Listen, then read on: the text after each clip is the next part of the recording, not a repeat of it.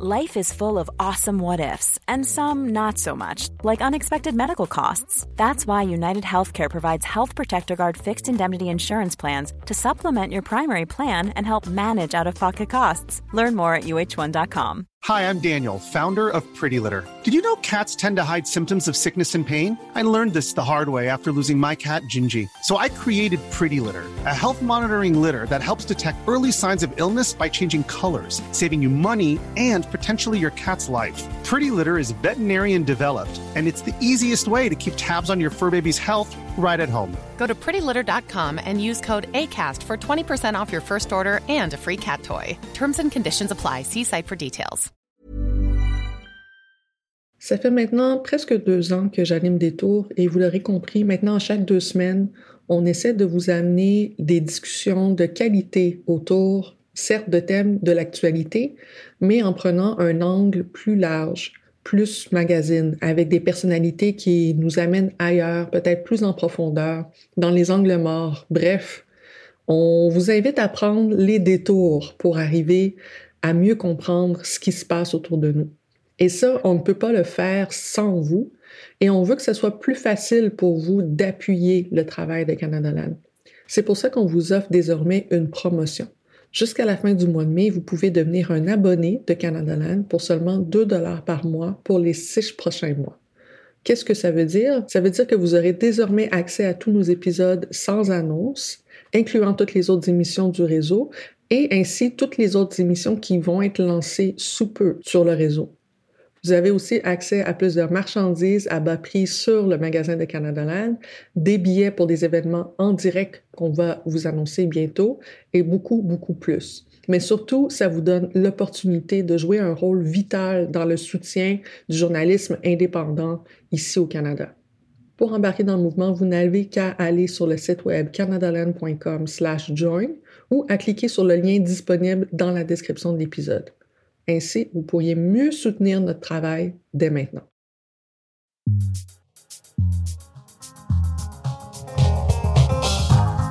Bonjour, je suis Émilie Nicolas et bienvenue à Détour. Cette semaine, on est avec Nora Loreto, écrivaine, journaliste, militante et faut bien sûr le mentionner, une grande vétérante de Canada Land sur nos multiples émissions. Bonjour Nora, ça va bien?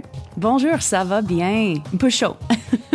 un peu chaud aujourd'hui, oui, effectivement. C'est, juillet, c'est la canicule, c'est les changements climatiques, on vit avec. exact. Euh, ça fait vraiment plaisir que tu sois là cette semaine. Ensemble, on va faire d'abord le point sur la crise du logement qui euh, ne s'éteint pas et surtout euh, continue à monter, particulièrement avec la réforme proposée par le gouvernement de François Legault euh, qui veut stopper les transferts de bail un peu partout au Québec. Et dans un deuxième temps, on va parler de tout ce qui se passe en France en ce moment, la crise sociale et politique qui est là-bas. Comment est-ce que les médias français couvrent le meurtre de Naël par un policier à Nanterre et le soulèvement qui s'ensuit? Est-ce qu'il y a des parallèles à faire avec ça et la conversation sur la violence policière au Québec? Bienvenue à Détour, où on décortique les nouvelles en français.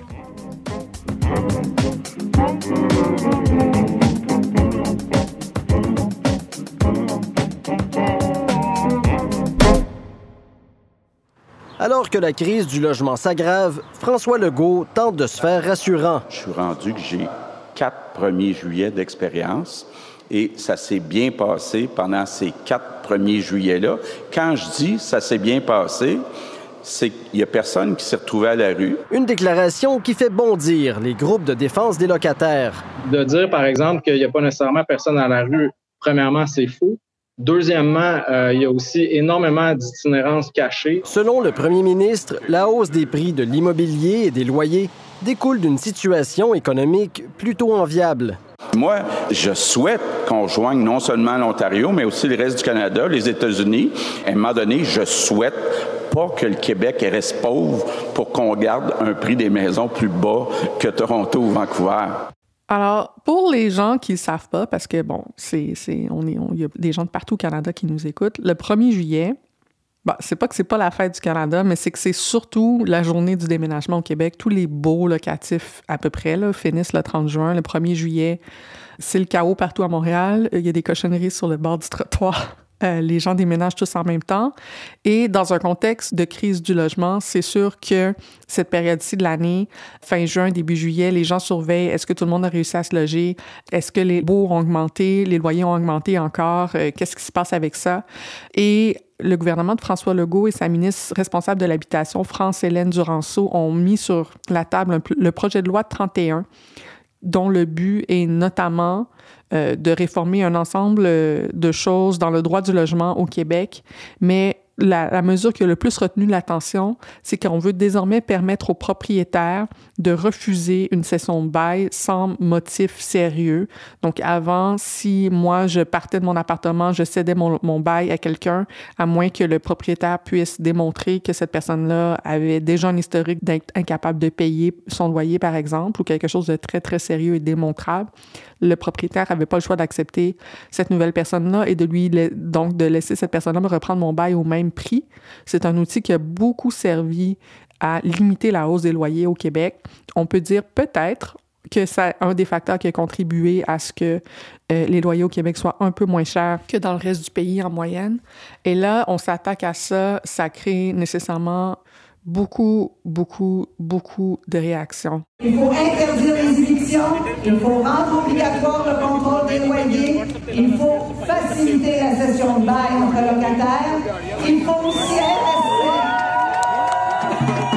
Notre objectif actuellement, c'est de développer le plus de logements abordables possible. Donc, c'est ce que France Hélène essaie de faire. Elle a déposé un projet de loi qui amène un équilibre entre les propriétaires et les locataires, parce que l'objectif aussi, c'est qu'il y ait plus de propriétaires qui aient le goût euh, de construire. La mairesse de Montréal, Valérie Plante, dit constater sur le terrain que la situation se dégrade d'année en année. Combien de ménages décident de rester dans un logement insalubre parce qu'il n'y a pas d'autre option? Combien de gens vont être dans un logement trop petit pour eux, mais ils disent si si je trouve pas, je suis à la rue avec mes enfants? C'est ça la réalité. Révolution! Proprios nous font la guerre! Les proprios nous font la guerre! Révolution révolutionnaire! Hey! Toi, Nora, tu es basée à Québec. Mm-hmm. Comment est-ce que tu vois sur le terrain? Tu es beaucoup dans les milieux nécessairement aussi de, de, des gens qui font de l'organisation communautaire à Québec. Comment est-ce que tu vois toute cette crise-là qui a été euh, soulevée par la proposition de réforme du logement à Québec? Mhm. Ben, il n'y a aucune question qu'on euh, vit dans une situation de crise de logement en général. Euh, la ville de Québec, euh, on a un, un, méchant problème avec des Airbnb parce que ça prend beaucoup des, des appartements, mhm. ça retire beaucoup des appartements euh, de ce qui est disponible. Je suppose surtout au centre-ville, là, là, où c'est super cute pour les touristes et tout, là, les, gens veulent, les gens veulent venir euh, s'installer dans, dans la Nouvelle-France, c'est ça? Ben, c'est ça. Ben, moi, ma, ma voisine, suite à, à, côté de nous, euh, il peut avoir un Airbnb qui gagne genre 80, 100, 120 pièces par nuit et c'est un appartement en sous-sol. Donc, euh, pour louer en complète, ça, c'est difficile, j'imagine, pour lui de trouver quelqu'un à 1000 pièces pour cet appartement. Donc, c'est rentable pour les propriétaires de, de faire des Airbnb. Et avec la proposition de changement de loi, c'est certain que ça va empirer la situation. À Québec, on est on est chanceux dans un certain sens qu'on n'a pas vécu la même crise importante qui a affecté les grands et les petites villes dans le reste du Canada. Je pense euh, des, villes comme London ou Waterloo, des villes en Ontario qui sont grands, mais sont pas Toronto, Mississauga euh, ou Ottawa, mais où c'est impossible de trouver des logements et la prix a explosé. C'est incroyable combien ça coûte pour les logements. Donc, à Québec, on est un peu, c'est spécial, mais avec la réforme, si ça va passer, c'est sûr que ça va avoir un impact négatif sur le marché et sur, surtout euh, sur les locataires. Non, c'est sûr. Quand on regarde les chiffres, il y a quand même un, un 40 de la population au Québec qui est locataire. Mm-hmm. Um, c'est beaucoup plus que l'imaginaire collectif qu'on se dit, ou en tout cas, moi j'ai l'impression souvent qu'on se dit, ah, les, quand t'es locataire, c'est pour euh, quand t'es jeune, puis après ça, tu vas t'acheter une maison, là, ce qui est comme souvent ce qui est dit dans, dans les cercles qui sont comme déconnectés probablement des réalités de classe, des inégalités euh, économiques, puis de juste la complexité de la société en général. Mais ça reste quelque chose qu'on entend beaucoup. Donc, je pense déjà, c'est important de nommer, ça, touche 40% de la population, cette réforme-là de loyer qui enlève essentiellement des, droits aux, personnes locataires. C'est vraiment fascinant de voir, et je pense que c'est probablement la même chose, euh, je sais pas si tu observes dans le reste du pays, à quel point même lorsqu'il est question de, de réformes politiques comme celle-là, c'est comme si on parle souvent au Canada, et Justin Trudeau l'a beaucoup fait dans les dernières années, comme si tout le monde était soit propriétaire, soit aspirant, mhm. propriétaire en attente. Oui. Et moi, je trouve que ça crée une, conversation politique sur la question de la crise du logement, ou même de la hausse des prix des maisons, comme si essentiellement on peut pas avoir une conversation politique sur les droits des locataires si on fait semblant que, dans le fond, si tu es locataire, c'est parce que tu pas réussi quelque chose dans ta vie, mais dans le fond, mm. s'il y a un problème avec ton, tes droits comme locataire, la solution, c'est d'arrêter d'être locataire en travaillant fort et en te relevant les manches, essentiellement. Oui. Non, c'est ça. Ce que je trouve le plus frustrant dans ces, dans ces conversations, c'est que c'est sûr qu'il y a du monde qui sont contents de rester comme locataire pour toute leur vie. Mm-hmm. Parce que comme locataire, il y a moins de responsabilités pour faire les réparations majeures de ton bâtiment. Il y a, beaucoup de gains pour être euh, locataire. Mais s'il y a toujours la possibilité que ton propriétaire te mette dans la rue, euh, dans ton appartement, c'est sûr qu'il y aura un besoin pour beaucoup de monde de chercher plus de stabilité en trouvant une place de vivre euh, comme propriétaire. Moi, je pense à des personnes que je connais à Toronto qui avaient des très belles appartements qui, cette semaine, ont trouvé que leur, euh, leur propriétaire a vendu leur appartement. Donc, ça, avec une famille, d'un enfant, de, personnes en couple, ça a bouleversé tout, ça, ça change tout. Ça, ça, veut dire que l'enfant ne peut pas être euh, nécessairement à la même école. Il faut que vous trouviez un, autre quartier à vivre qui est dérangeant, qui n'est pas facile, surtout quand mm-hmm. euh, le, pourcentage des appartements disponibles est bas. Donc, ça bouleverse les vies des personnes. Donc, c'est normal que du monde veut avoir le, la sécurité qui, qui vient avec être propriétaire mais c'est pas intelligent, une façon intelligente de gérer la société non plus parce que il y aura toujours des personnes qui vont être locataires pendant toute leur vie. C'est pas une question de c'est juste des jeunes nécessairement.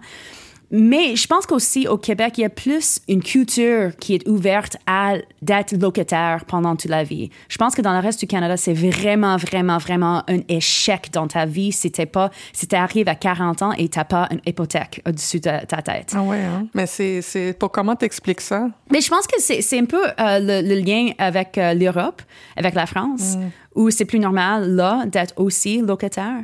Euh, mais je pense que c'est aussi qu'il y a beaucoup plus des, euh, des coopératives dans la province. Oui, c'est vrai qu'on a beaucoup de coop ici. Oui, ouais, c'est plus facile d'obtenir une hypothèque d'une coopérative avec Desjardins, par exemple. Moi, j'ai parlé sur Twitter euh, des coopératives et, quelqu'un a répondu à, Nouvelle-Écosse en disant que c'est la même chose que les logements publics, c'est la même chose que les HLM. Et je dis non, une coop, c'est pas, c'est pas ça. Non, non, ça n'a rien à voir. Ça, c'est juste du monde qui est ensemble, qui, qui achète une hypothèque ensemble. Et, et, je vois ça à Québec, les locations, les taux, les prix qu'on paye, euh, c'est bas. Je pense qu'à cause aussi qu'il y a des interventions dans le marché comme les coopératives. Non, c'est sûr que si on regarde par rapport au reste du pays, on, a de l'air un peu de se plaindre la bouche pleine, mais je veux que les gens comprennent, là, euh, il y a une crise du logement au Québec. C'est peut-être pas au point de, Vancouver, euh, mais on n'est certainement pas sur la bonne direction. Puis je veux revenir aussi sur euh, quelque chose que tu as mentionné avec la rareté des logements. Ce qui se passe aussi, c'est le profilage social qui est devenu absolument sans honte sans honte, au sens où ce que tu dis là, qu'on veut avoir euh, la maison, le condo euh, du moment qu'on a des enfants, c'est aussi parce que du moment qu'on a des enfants en bas âge, il y a tellement de propriétaires qui veulent pas louer. Là. Du moment que les gens sont en train de se bousculer aux portes du seul logement disponible, c'est sûr que la personne que le propriétaire va choisir, ça va être le petit couple de jeunes professionnels non fumeurs sans enfants. Mm-hmm. C'est sûr. Mm-hmm. C'est sûr. Donc, être, être locataire en ce moment, avec euh, des enfants en bas âge, euh, essayer de se trouver un loyer. Dans le fait, il y a une grosse différence entre le parc locatif qui est disponible en théorie et en pratique, qui va accepter de te louer. Et c'est de la discrimination pure et simple, mais complètement, complètement normalisée à ce stade-ci.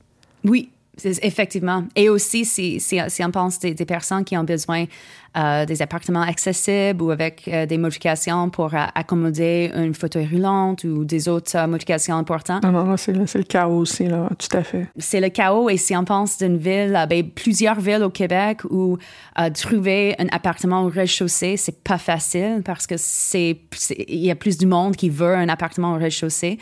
Euh, encore là, euh, on crée des euh, discriminations dans, nos systèmes euh, des, appartements. Et tous ces changements au niveau des, baux, ça, ça crée une crise qui, qui, qui qu'on, sait où, ça nous mène dans les années, dans les prochaines années. On n'est est pas Vancouver, mais on peut très bien être Vancouver dans, dans 5 ans, dans 8 ans, même, même, même, même plus vite, parce qu'il y avait des, changements importants qui ont passé pendant la, pandémie. Tout à fait. Et d'ailleurs, euh, là-dessus, euh, une initiative que je veux souligner qui date de, de quand même un, moment déjà, c'est The Maple, qui est, donc, est un, qui est un média, un nouveau média pan-canadien, qui a publié une base de données sur laquelle tout le monde peut aller euh, faire ses recherches. Mm. Find out if your MP is a landlord or invested in real estate. Et là, à partir de l'information euh, qui est disponible avec le, les demandes d'accès à l'information et tout, euh, on peut voir exactement tous les députés canadiens qui euh, est propriétaire d'abord, mais qui euh, propriétaire d'un immeuble à logement, qui donc a des, a des revenus euh, de location. Et on voit à quel point euh, parmi les libéraux les conservateurs particulièrement, c'est c'est une, une, grande proportion là, des, des, députés qui, sont, qui sont des propriétaires d'immeubles locatifs. Et le 27 juin dernier, donc, il y a aussi le Journal de Montréal qui a publié une enquête super intéressante qui va dans le même sens parce que justement le gouvernement Legault propose cette réforme-là du droit du logement. 28 des 31 ministres euh, du gouvernement Legault sont propriétaires et là-dedans beaucoup, beaucoup d'immeubles locatifs. Et il y a 13 des ministres qui ont des, un des avoirs immobiliers qui dépassent largement euh, le million de dollars. Et c'est vraiment des trucs. Il y a une époque, là, pas si lointaine que ça, on parle quand même juste le 19e siècle, où on ne pouvait pas se présenter en politique si on n'était pas propriétaire. C'était juste comme des personnes qui possèdent des terres. C'est un vieux restant aristocratique. Mm. Là. Si tu ne possèdes pas des terres dans le système britannique, tu ne pouvais pas te présenter aux élections. Et là, j'ai l'impression que dans les faits, tout le monde peut se présenter aux élections, mais quand tu regardes qui vraiment est élu, qui nous dirige, c'est les proprios. Puis il y a comme nécessairement un conflit d'intérêts à avoir une classe dirigeante de proprios qui vote pour les droits des proprios. Mais c'est comme un peu tabou là, de dire que finalement, euh, les députés votent dans leur propre intérêt, c'est-à-dire l'intérêt de leur intérêt de proprio, leur intérêt de locataire. Moi, je sais pas toi, mais moi, quand j'essaie de parler de cette question-là dans les médias, je me fais souvent dire Ah oui, mais c'est des, des élus, ils travaillent comme tout le monde. C'est comme si on veut pas nommer le conflit d'intérêts ou juste même la classe sociale auquel nos élus appartiennent. Effectivement, c'est clair que toute la politique qui, touche les locataires, si, si en fait par les politiciens qui sont pas locataires et ils sont encore pires, ils, ils, ils gagnent l'argent d'être propriétaires. Mm -hmm. C'est sûr que ça va, ça va jouer un rôle de, de empirer la situation pour les locataires, ça c'est clair. Et je pense que c'est un peu comme le, le, le, visage caché des politiciens parce qu'on parle pas beaucoup de où sont l'argent, où est l'argent des politiciens canadiens ou québécois. Et d'un côté, si on imagine que c'est que c'est une aspiration, que c'est normal que du monde soit propriétaire dans cette société, ça nous donne une excuse de ne pas parler de ça parce que c'est pas la nouvelle, c'est pas c'est normal qu'ils sont tous des propriétaires. Mm -hmm, mm -hmm. C'est du monde qui ont réussi dans la vie, fait que c'est ça va de soi. Ils investissent, c'est tout. Ouais, ils sont sages. c'est ça. Mais si on revient aux euh, statistiques que 40% de la population sont des locataires, on peut clairement voir que c'est le, les policiers sont pas dans la même euh, ils ils sont pas représentatifs du tout de la population. Et si on imagine, si on imaginait que un monde où euh, on a des politiciens qui sont représentatifs de la population, c'est sûr que la politique va changer. Ça, c'est clair. Euh, c'est sûr que des, mesures qui protègent les locataires seront plus fortes. Mais euh, c'est pas comme ça comment euh, la société est dirigée. C'est une société qui est dirigée par les riches, pour les riches, et les locataires sont euh, piégés dans cette euh, difficile réalité. Ça fait un peu penser quand, quand le gouvernement allait après les gens euh, qui auraient pu abuser, entre immenses guillemets, de la PCU pendant que l'évasion fiscale. Exactement. des, des, gens qui ont vraiment de l'argent, euh, c'était pas, c'est pas nécessairement la priorité. Mais euh, parce que tu parles de Toronto, je voulais aussi te demander, on a entendu déjà Valérie Plante, la mairesse de Montréal, réagir à la proposition du droit du logement de, du gouvernement Legault. Puis il y a beaucoup de personnes depuis l'élection de Olivia Chow qui ont essayé de faire des parallèles entre Valérie Plante, Olivia Chow. Est-ce que ça va être à peu près euh, le même genre de politique qui vont être mis de l'avant? Est-ce que ça va être plus à gauche, plus à droite, plus ci, plus ça? Est-ce que toi, tu vois un espoir pour Toronto, surtout en matière de crise du logement, avec l'élection d'Olivia Chow? Bien, c'est certain que Olivia Chow était la meilleure option entre les, les, les cinq qui a obtenu le plus des voix. Donc, euh, elle a passé beaucoup mm -hmm. de temps euh, sur le conseil municipal et aussi élue comme députée néo-démocrate. Mais c'est sûr que ses mains seront serrées dans le même sens que dans plusieurs façons, les mains sont, sont serrées de, de, de, de, de Valérie Plante. Je pense que le, la grande question, c'est est-ce que Olivia Chow va utiliser les pouvoirs euh, grands, majeurs, euh, strong, on dit en anglais, qui sont nouveaux? Les, les pouvoirs sont nouveaux de donner à la maire euh, de Toronto pour faire des décisions sans le consentement ou sans un vote du conseil. Mm. Et pendant l'élection, Olivia Chow disait qu'elle refusait d'utiliser ses pouvoirs si elle est élue. Mais maintenant qu'elle est élue, je pense que c'est très, très, très important pour elle de réévaluer cette décision parce que c'est un pouvoir qui est là. C'était fait par le gouvernement euh, Ontario pour donner à John Tory plus de pouvoir. Et maintenant, c'est Olivia Chow. Donc, elle a du pouvoir, elle peut améliorer quelque chose. C'est certain que euh, le, le, la ville de Toronto, euh, il est lui-même propriétaire de beaucoup, beaucoup, beaucoup des logements sociaux. Donc, il peut améliorer ses logements sociaux, il peut acheter des nouveaux appartements. Mais ça va être difficile pour elle parce que beaucoup des, euh, des décisions, ça se passe par la province et pas euh, au niveau municipal. Donc, c'est à suivre. Euh, comme je dis, je pense que c'est vraiment la bonne nouvelle pour les, les locataires. C'est sûr que Olivia Chow, elle a une expérience, euh, ben, elle a grandi dans la ville de Toronto, elle, elle connaît très, très, très bien euh, la vie là. Mais est-ce qu'elle va pousser si loin que du monde de Toronto en besoin? Je pense que ça va être très, très, très difficile pour elle. Mm -hmm, tout à fait. On va, on va lui souhaiter bonne chance. oui, c'est ça. C'est de voir, euh, dans des cas comme ça, c'est surtout de savoir, euh, ben, premièrement, de qui tu t'entoures, mais est-ce qu'il y a une pression politique qui peut t'amener dans ce sens-là? Donc, euh, si, si les gens à Toronto mettent une pression politique pour qu'on fasse certaines réformes, c'est sûr que ça aide le pouvoir aussi à... Oh oui, ça c'est obligatoire. À pousser des idées un peu plus radicales sans qu'il y ait un coût électoral à l'affaire. Oui, exactement. Ce qui m'inquiète le plus, c'est que entre Anna Baleo, Mark Saunders et Anthony Fury, c'est trois personnes avec des politiques pas mal de droite. Euh, il y a comme un, euh, euh, droite centriste et extrême droite dans ces groupes-là. Et c'était les trois personnes qui ont récolté les plus de voix après Olivia. Ensemble, c'est plus de voix que Olivia a récolté. Donc, ça veut dire qu'il y a beaucoup, beaucoup, beaucoup de besoins au niveau euh, de la militantisme dans ces villes-là, de pousser Chow à gauche et aussi de changer la culture ou, ou euh, chez des Torontois en général. Cool fact a crocodile can't stick out its tongue. Also, you can get health insurance for a month or just under a year in some states. United Healthcare short term insurance plans, underwritten by Golden Rule Insurance Company, offer flexible, budget friendly coverage for you. Learn more at uh1.com. Nora, qu'est-ce que tu aimerais qu'on garde en tête cette semaine? Oh, Cette semaine, je veux parler de la grève de RTC, des chauffeurs d'autobus dans la ville de Québec. RTC, Réseau de transport de la capitale. Exact. On avait une grève euh, qui a commencé lundi et ça se finit hier soir avec un vote de 88 en faveur d'une nouvelle entente. Euh, c'est sûr que c'était bien timé parce que le festival d'été, euh, ça commence bientôt. On voit mm. déjà des installations qui se fait, euh, qui est mis partout dans, au centre-ville. Et l'RTC. Le festival d'été de Québec, c'est du sérieux, là. C'est sérieux. L'RTC a des navettes, le 420, la navette de festival d'été, le 420.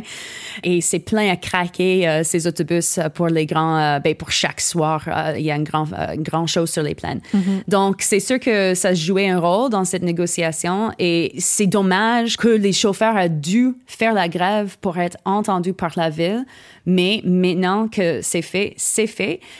Je pense que je veux aussi noter quelque chose de très intéressant. Pendant la grève, ce qu'on a vu dans la ville, c'était une explosion des vélos. Ah ouais, hein? Ça fait 11 ans que j'habite à Québec et j'ai jamais vu autant de vélos entre le centre-ville et l'Université Laval. C'est malade. Je pense que dans quelques axes, les véloistes sont plus nombreux que les autos, comme par 3 ou 4 à 1. Non, c'est vraiment pas habituel, ça, à Québec. Non. Les gens qui comprennent pas la culture, là, la, ville de Québec et la voiture, c'est un mariage de, de. Là. Exactement. C'est très, euh, c'est très, très, très surprenant et intéressant. Donc, on avait la grève de RTC, on avait une explosion de l'utilisation des vélos et le travail pour le tramway a commencé dans plusieurs rues euh, dans la haute ville et dans l'extrémité du, du, réseau. Et une nouvelle piste cyclable sera installée euh, tout au long du chemin Saint-Foy dans la haute ville. Donc, et c'est surprenant. Il y a beaucoup de choses qui se passent. C'est très, très, très local à Québec. Donc, désolé pour euh, des auditeurs à Vancouver et Calgary, mais bon, voilà. Non, mais je pense que c'est intéressant pour tout le monde parce qu'en fait, ça montre à quel point tu peux prendre une ville euh, une culture voiture, voiture, voiture, voiture, puis faire de quoi avec pareil. Exact. Et je pense que pour beaucoup de personnes euh, qui, qui, nous écoutent, peu importe où vous vous situez, je pense que ce qui se passe à Québec, et là, ça a été une grosse bataille politique hein, avec le tramway et tout. Là ça a été intense. Donc, euh, donc euh, non, je pense que merci, merci d'amener ça à notre attention. Souvent, les gens cherchent des, des, des, success stories. Là. Je pense que ça, ce qui est en train de se passer en ce moment, je pense que c'est peut-être euh, c'est peut-être un, bon indicateur de ça. Bien noté, Nora. Merci. Emily, qu'est-ce que toi, tu as gardé en tête cette semaine? Écoute, toutes les choses qu'on a comme pris pour acquises durant peut-être comme les dix dernières années, en termes de notre manière d'utiliser Internet, est en train de changé. En fait, c'est vraiment une grosse semaine avec l'adoption euh, du projet de loi euh, C-18. Là. Donc maintenant, on ne sait plus, euh, ou du moins, pour l'instant, Google et Meta, donc qui est propriétaire de Facebook, Instagram, a annoncé qu'ils ne publieraient plus les nouvelles des médias canadiens lorsque le projet de loi va entrer en vigueur, donc à la fin de l'année pour l'instant, les gouvernements du Canada et aussi certaines provinces répliquent en enlevant leur publicité, euh, notamment de Facebook euh, et de Google. C'est un peu la guerre ouverte entre le gouvernement et les médias sociaux. Et là, pendant ce temps-là, il y avait Twitter qui était en train d'imploser, on le sait depuis quelques semaines, quelques mois. Et, et, là, euh, on enregistre, donc mercredi soir, Mark Zuckerberg a lancé Threads, qui est essentiellement euh, un copie-coller de Twitter, mais opéré par Instagram. À partir de votre compte Instagram, vous vous, créez un compte Threads. Donc, euh, essentiellement un Twitter, mais avec la crowd d'Instagram. Et là, ça aussi, c'est un, game changer complet. Dans les premières heures qui ont suivi l'ouverture de la plateforme, il y avait déjà une implosion du nombre de personnes euh, qui, se sont joints. Euh, donc, essentiellement, tout notre univers des, des, médias sociaux, la relation avec les médias traditionnels et, tout, on est dans la semaine où tout est en train de bouger. Euh, L'Internet est en train de changer et c'est la guerre ouverte, le gouvernement d'un côté, Google, Meta de l'autre, et aussi Elon Musk d'un côté, Mark Zuckerberg de l'autre. on attend leur combat, leur, ultimate combat là, qui va s'en venir peut-être éventuellement. Ils se sont mis d'accord pour se battre dans boîte essentiellement. Là. Je sais pas ce que tu en penses, mais moi, je trouve que c'est beaucoup, là. Ouais, ouais c'est beaucoup.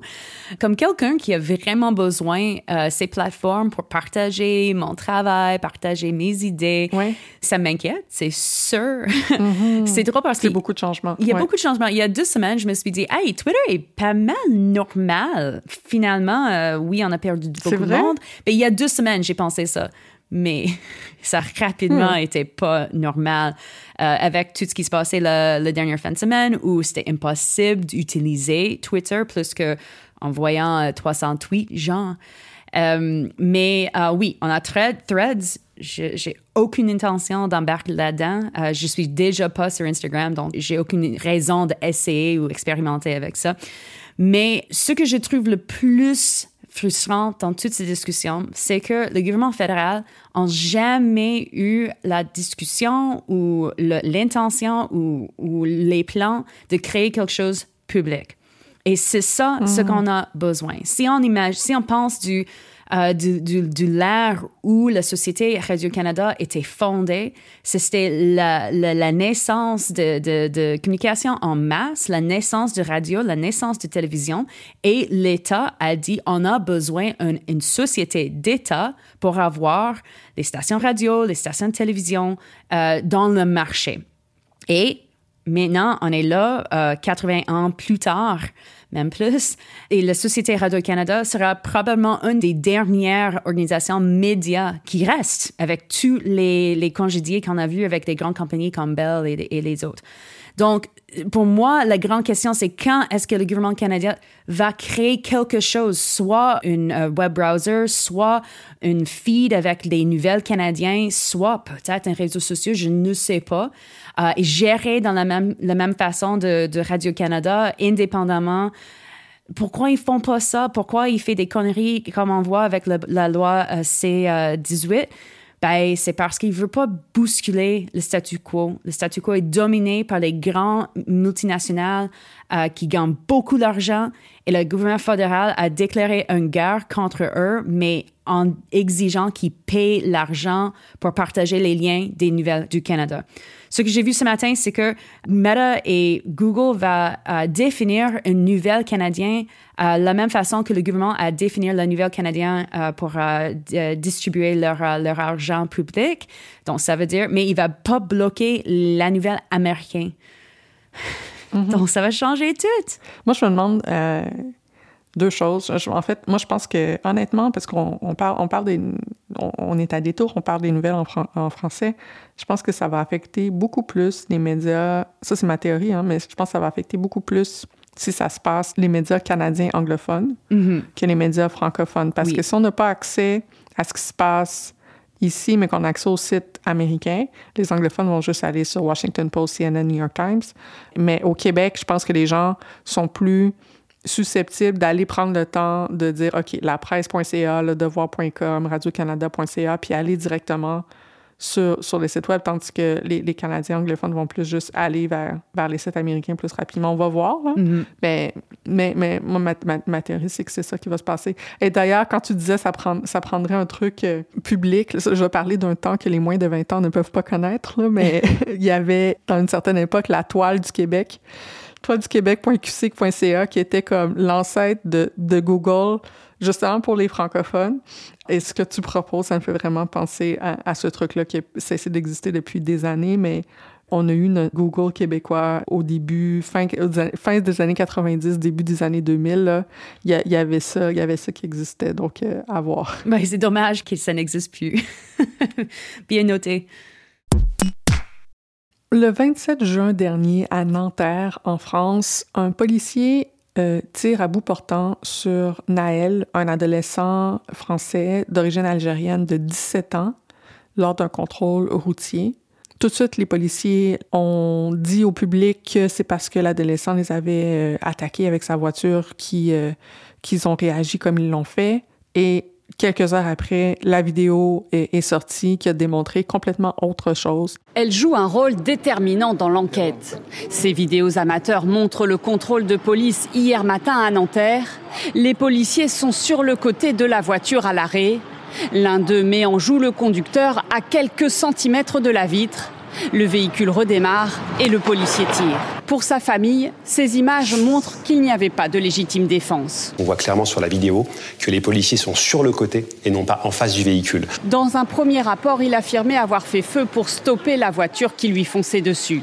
Depuis, il y a eu des manifestations bien sûr à Nanterre, mais maintenant un peu partout euh, dans le pays, dans toutes les villes du pays, certaines qui, dans lesquelles il y a, beaucoup de, de on s'en prend euh, aux voitures, aux bâtiments. Et ce soulèvement-là, en France, crée beaucoup, beaucoup, beaucoup euh, de réaction. Et les comparaisons avec euh, le soulèvement aux États-Unis suite à la mort de, de George Floyd fusent. Et euh, je voulais en parler avec toi, Nora, parce que d'abord, je pense qu'au Québec, on suit ça d'assez près. Il y a beaucoup, beaucoup de commentaires qui sont publiés sur ce qui se passe en France. Les gens essaient de voir est-ce que ça, ça peut venir ici, est-ce que ça peut pas venir ici? Est-ce que tu as suivi beaucoup cette histoire-là? Oui, euh, ben, j'ai mentionné ça dans euh, le, mon podcast quotidien. Mm-hmm. Et c'est sûr que c'est impossible de, de, de manquer. Euh, si, si, tu suis euh, du monde de, de, de France euh, sur les réseaux sociaux, ça, ça joue là. Ouais. Je pense qu'un des commentaires que j'aimais le plus, c'était une, une, image euh, du feu, la chaos et le pied du, de la tour Eiffel avec un commentaire, ça c'est pas la France, avec les répliques, c'est, il y a, y a pas plus que France que cette image-là. ça c'est vraiment la France. Donc, euh, moi aussi, je me demande euh, comment est-ce que ça va. Drôle, mais c'est drôle. mais c'est ça, c'est ça. Euh, moi aussi, je me demande est-ce que ça va avoir un, un impact sur, sur qu'est-ce qui se passe ici, au Québec? Je pense qu'il n'y aura aucun impact sur qu'est-ce qui se passe au Canada. Euh, rappelons mm -hmm. que dans les dernières deux semaines, il y avait quelqu'un qui était tué par un policier dans une salle d'urgence dans un hôpital à Colombie-Britannique. Et ça faisait pas les manchettes dans euh, le reste du Canada. C'est vraiment comme une, une, nouvelle locale. Um, mais ça se peut que ça ne provoque pas non plus euh, quelque chose au Québec. Si je pense aux euh, manifs euh, après la mort de George Floyd à Québec, il y avait spontanément 5000 personnes. Donc, je pense que dans le système de police, le système de l'ordre public, on est plus orienté vers les États-Unis qu'on peut peut-être admettre euh, que dans France. Et j'ai pas vu la même sorte d'organisation en réaction de ce qui se passe euh, en France. C'est vraiment intéressant pour ça, hein, parce que des fois, euh, souvent les gens sont dit non, on est une société française, si ça en Amérique du Nord, blabla, mais en fait, euh, effectivement, quand ça pète aux États-Unis, ça va monter beaucoup plus vite à Montréal. Quand ça pète en France, il y avait d'ailleurs il y a quelques jours à Montréal, bon, quelques personnes qui, ont, qui avaient dit sur les médias sociaux qu'ils voulaient faire une, une, une manifestation dans l'est de Montréal, un peu en écho avec ce qui se passe en France. Tout de suite, il y a eu, le S'est mis en alerte, il y a eu une présence policière extrêmement forte. Mm. Puis finalement, euh, ça, ça, ça, a été très tranquille, tandis que quand ça, effectivement, l'été 2020, lorsqu'il y avait des, des choses aux États-Unis, euh, ça montait plus clairement ici. Euh, mm. Une autre différence fondamentale, on peut entendre Rokhaya Diallo qui dénonçait essentiellement ceci des, des, jeunes qui euh, majoritairement sont des jeunes qui ne sont pas blancs, sont surexposés aux violences policières dès leur plus jeune âge. Donc je, je pense que c'est quand même le seul pays où on parle pas de la dimension raciale de ce qui est en train de se passer euh, en ce moment, c'est la France. Depuis aux États-Unis, effectivement, jeudi, beaucoup de comparaisons sont faites pour, avec la mort de George Floyd. Voilà, j'ai fait des interviews pour des chaînes, euh, des médias espagnols, australiens, allemands, euh, effectivement américains. Partout, on parle de cette dimension raciste hein, qui de, de, des interventions policières. Il y a qu'en France où on parle de tout sauf du sujet. La France c'est un pays qui est structurellement raciste, qui a été dénoncé par les Nations Unies. Structurellement raciste. Structurellement raciste parce qu'il a de dire ça. Bah, c'est pas scandaleux. Structurellement raciste, Absolument. on ne serait pas là. Euh, Lydia. Bah, non, non, pas de non, y a pas, la, la France n'est pas structurellement, raciste, raciste, la police n'est pas raciste. C'est pas parce qu'il peut y avoir des individus qu'il n'y a pas de racisme en France. Ce qui est très particulier avec la France, c'est ça, c'est cette question de le vocabulaire-là, ce, ce tabou-là. Donc, clairement, on a un jeune euh, d'origine maghrébine euh, qui se fait qui se fait abattre comme ça. Les banlieues, c'est beaucoup, c'est, je veux dire, c'est, beaucoup des immigrants euh, ou des personnes originaires du Maghreb ou de, des autres pays d'Afrique. Un peu les Antilles, c'est, essentiellement c'est la, France, la France black et beurre. C'est impossible donc de nommer cette, cette question-là dans, dans les dynamiques politiques françaises où on fait semblant que que la race n'existe pas. Donc on utilise toutes sortes de vocabulaire. On parle des banlieues, on parle de l'immigration, on parle de, de, de ça comme d'un enjeu d'immigration alors que la plupart des personnes euh, impliquées sont des personnes qui sont nées en France. On dit que ces gens-là ne font pas vraiment partie de la France. Donc, c'est vraiment le vocabulaire de, la citoyenneté qui est, emplo. On fait semblant que la race n'a rien à voir avec ça. C'est particulier et je pense que c'est important de rappeler que nous, on a nos, propres façons de faire ce débat. Même si on utilisait les mots, on évite de parler des vraies affaires quand on parle de racisme au Québec.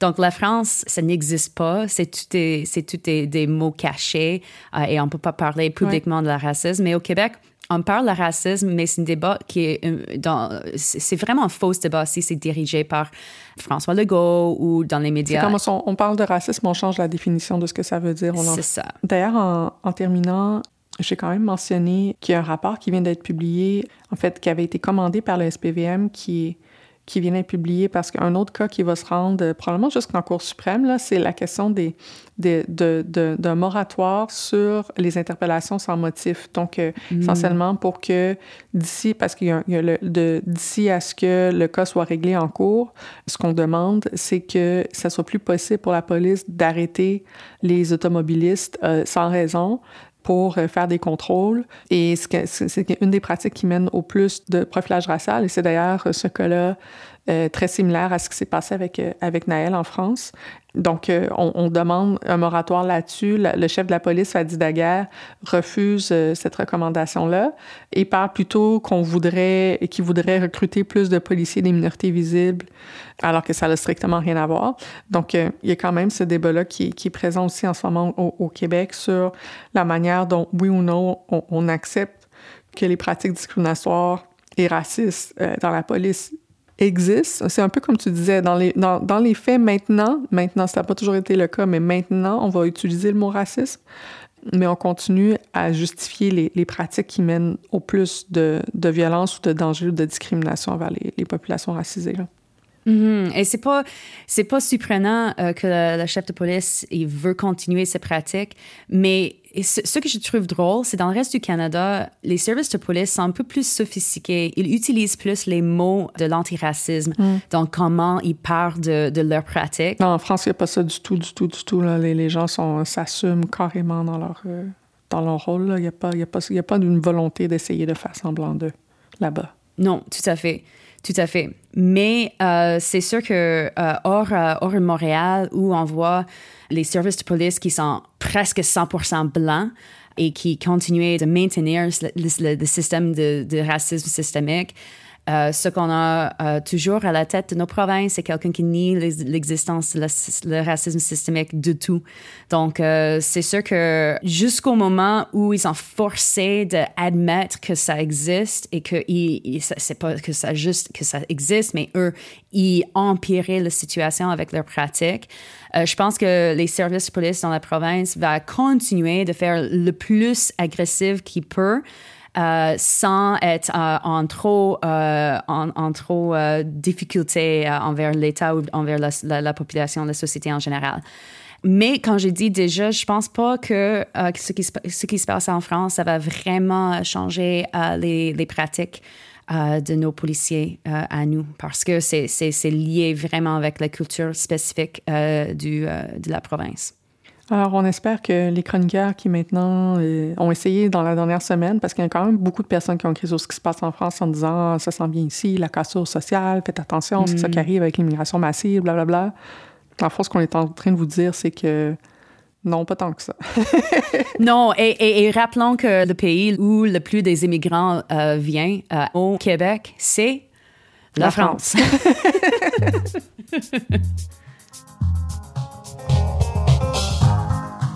C'est tout pour Détour. Merci beaucoup, Nora, d'avoir été là euh, avec nous aujourd'hui.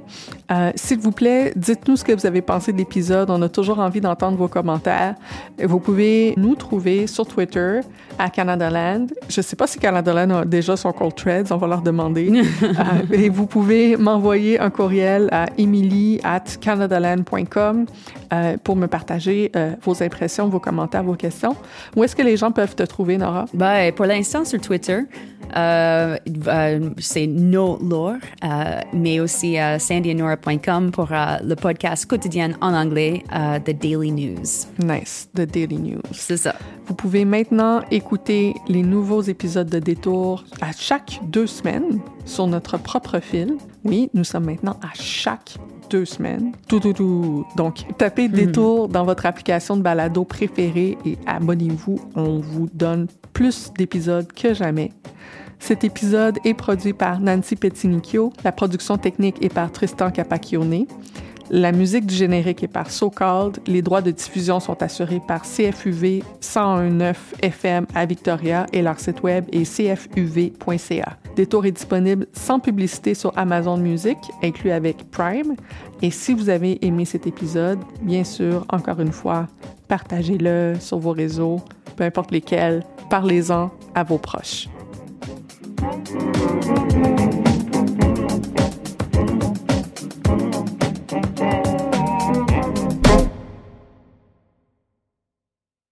Ça fait maintenant presque deux ans que j'anime des tours et vous l'aurez compris, maintenant chaque deux semaines, on essaie de vous amener des discussions de qualité autour, certes de thèmes de l'actualité, mais en prenant un angle plus large plus magazine, avec des personnalités qui nous amènent ailleurs, peut-être plus en profondeur, dans les angles morts. Bref, on vous invite à prendre les détours pour arriver à mieux comprendre ce qui se passe autour de nous.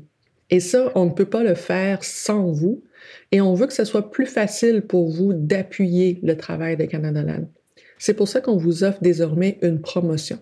Jusqu'à la fin du mois de mai, vous pouvez devenir un abonné de Canada Land pour seulement 2 dollars par mois pour les six prochains mois. Qu'est-ce que ça veut dire? Ça veut dire que vous aurez désormais accès à tous nos épisodes sans annonce, incluant toutes les autres émissions du réseau et ainsi toutes les autres émissions qui vont être lancées sous peu sur le réseau. Vous avez aussi accès à plusieurs marchandises à bas prix sur le magasin de Canada Land, des billets pour des événements en direct qu'on va vous annoncer bientôt et beaucoup, beaucoup plus. Mais surtout, ça vous donne l'opportunité de jouer un rôle vital dans le soutien du journalisme indépendant ici au Canada. Pour embarquer dans le mouvement, vous n'avez qu'à aller sur le site web canadaland.com/join ou à cliquer sur le lien disponible dans la description de l'épisode. Ainsi, vous pourriez mieux soutenir notre travail dès maintenant. A couple of years ago, a cop was shot dead on a deserted pier in the tiny nation of Belize. The only other person there that night was a frightened young woman, found covered in blood. By all appearances, it was an open and shut case. But not in Belize, where this woman was connected to a mysterious billionaire who basically runs the place. Justice will not be served in this case. She's gonna get away with it. Or will she? White Devil, a Campside Media original. Listen wherever you get your podcasts.